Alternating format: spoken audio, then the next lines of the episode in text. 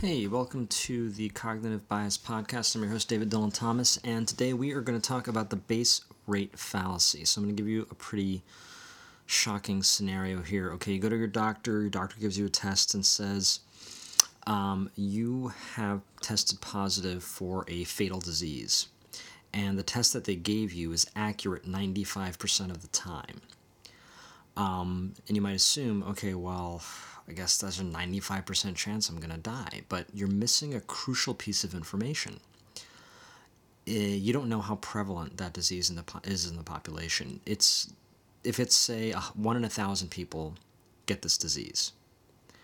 You might still think, oh, one in a thousand people get the disease. The test is 95% positive. Okay, I still think you know 95% chance. But here's the thing. Actually, right? If you do the math, you have a less than 2% chance of actually having that disease. Now, that doesn't make any sense, right? it's a 95% accurate test, one in a thousand people get it um, how can my likelihood be anything other than 95%? And the answer is because math. So this is part of the reason I failed probability. Well, I think I was like a C minus student when I took probability, but uh, if you actually do the math, and it involves like Bayes' theorem and other things that smarter people than I know, and if you're looking for, there's a lot of good math in the actual Wikipedia article for this that really breaks it down.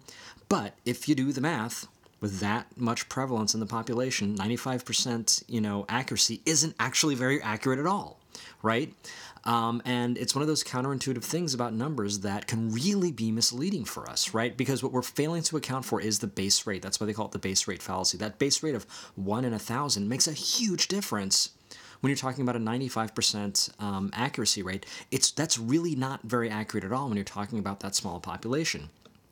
Uh, here's another example, right? So let's say there's a breathalyzer test, and five percent of the time it gives you a false positive, right? You're not drunk, but it makes, but it uh, it registers you as being drunk. But it always works if you are drunk, all right? And let's say on a given night, one in a thousand people are driving drunk. Officer stops somebody at random, right?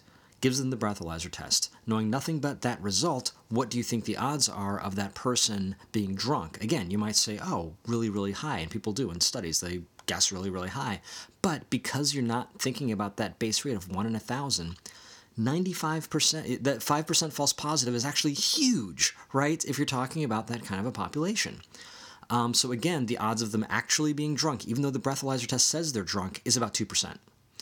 Um, uh, so it's this really weird thing where you think you have the certainty that you don't, and numbers throwing around numbers like 95% accurate seems really good, but you have to take into all the account all of the factors that um, you have to take into account for probability um, for judging those kinds of things. And again, it's not something we're used to thinking of.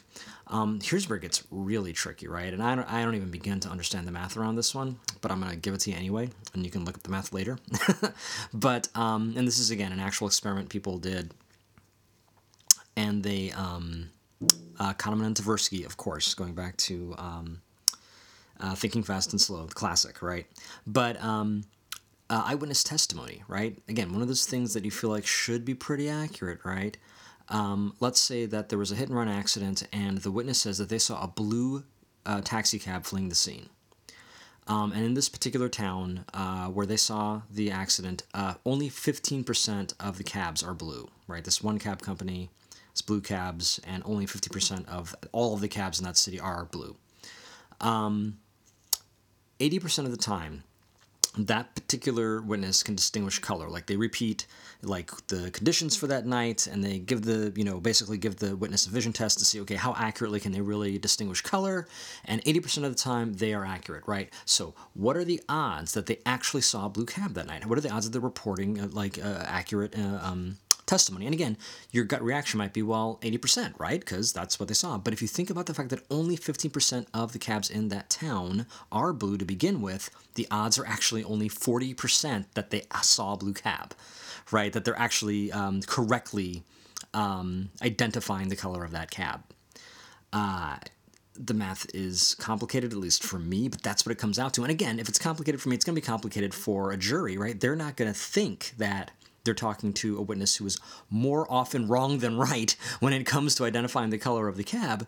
But you know, that's a huge thing, right? Someone's fate may rest on uh, testimony that, mathematically at least, is super wrong, right? Um, so, uh, so these are the kind of things, and don't think that it's just um, you know everyday folks like you and me who are uh, susceptible to this, right? So that whole thing about the false positive medical test, right? One in a thousand in the population. Test is 95% accurate. What's the odds that the person actually has the disease? Harvard uh, medical students and actual medical professionals guessed 95% most of the time, right? They didn't get it. Even these people did not get probability. They may be great with uh, medicine, not great with probability. Um, so this has huge consequences, right? So it's it's it's a really tricky thing to figure out. There's kind of another way to kind of, kind of talk about this, like another kind of test, and it's similar to one we did back when we were talking about a, a different bias, actually.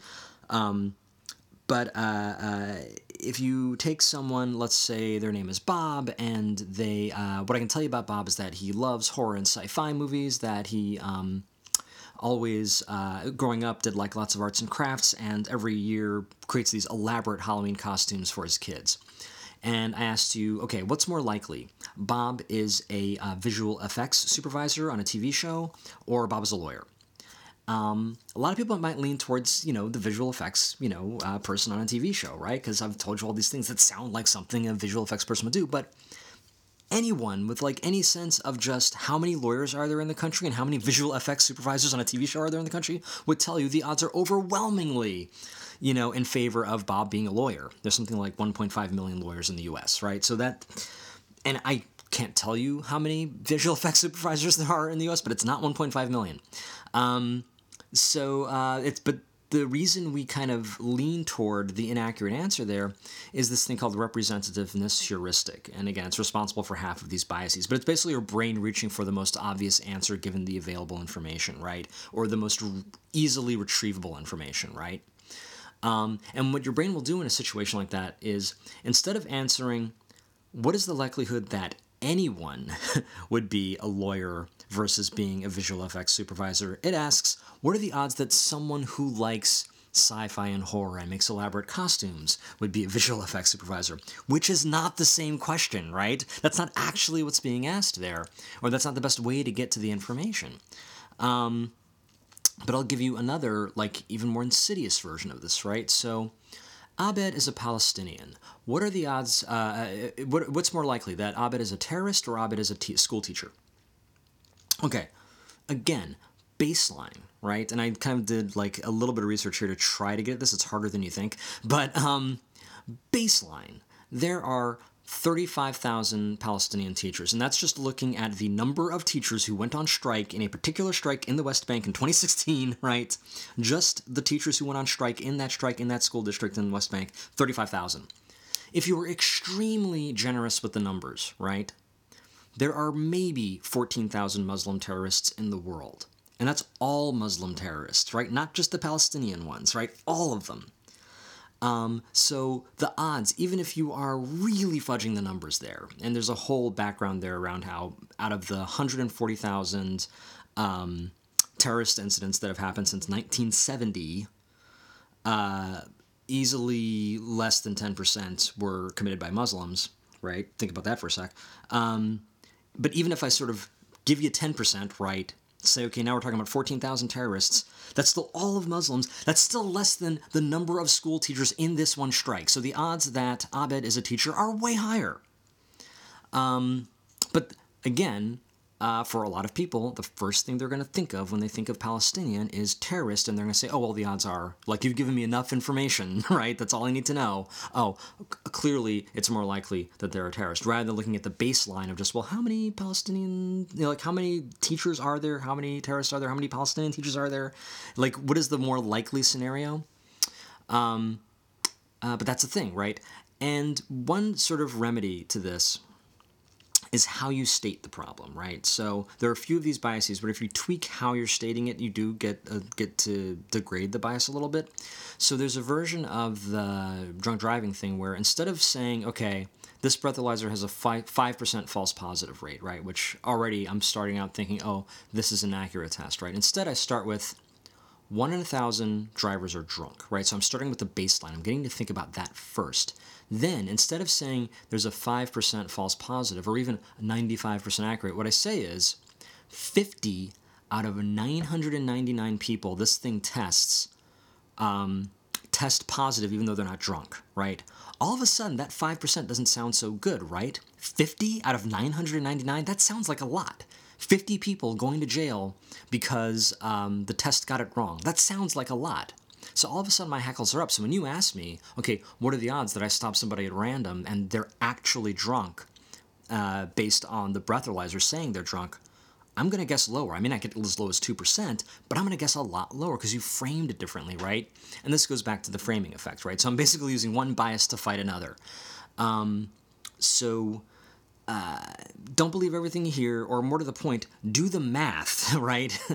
um, when you hear something, um, and understand that um, there are kind of some numbers out there that we can look to to kind of put in context uh, things like uh, how accurate something is, or how likely a particular occupation is, or any of these things. Um, so this is David Dylan Thomas for the Cognitive Bias Podcast, reminding you to do the math, um, and we will see you next time.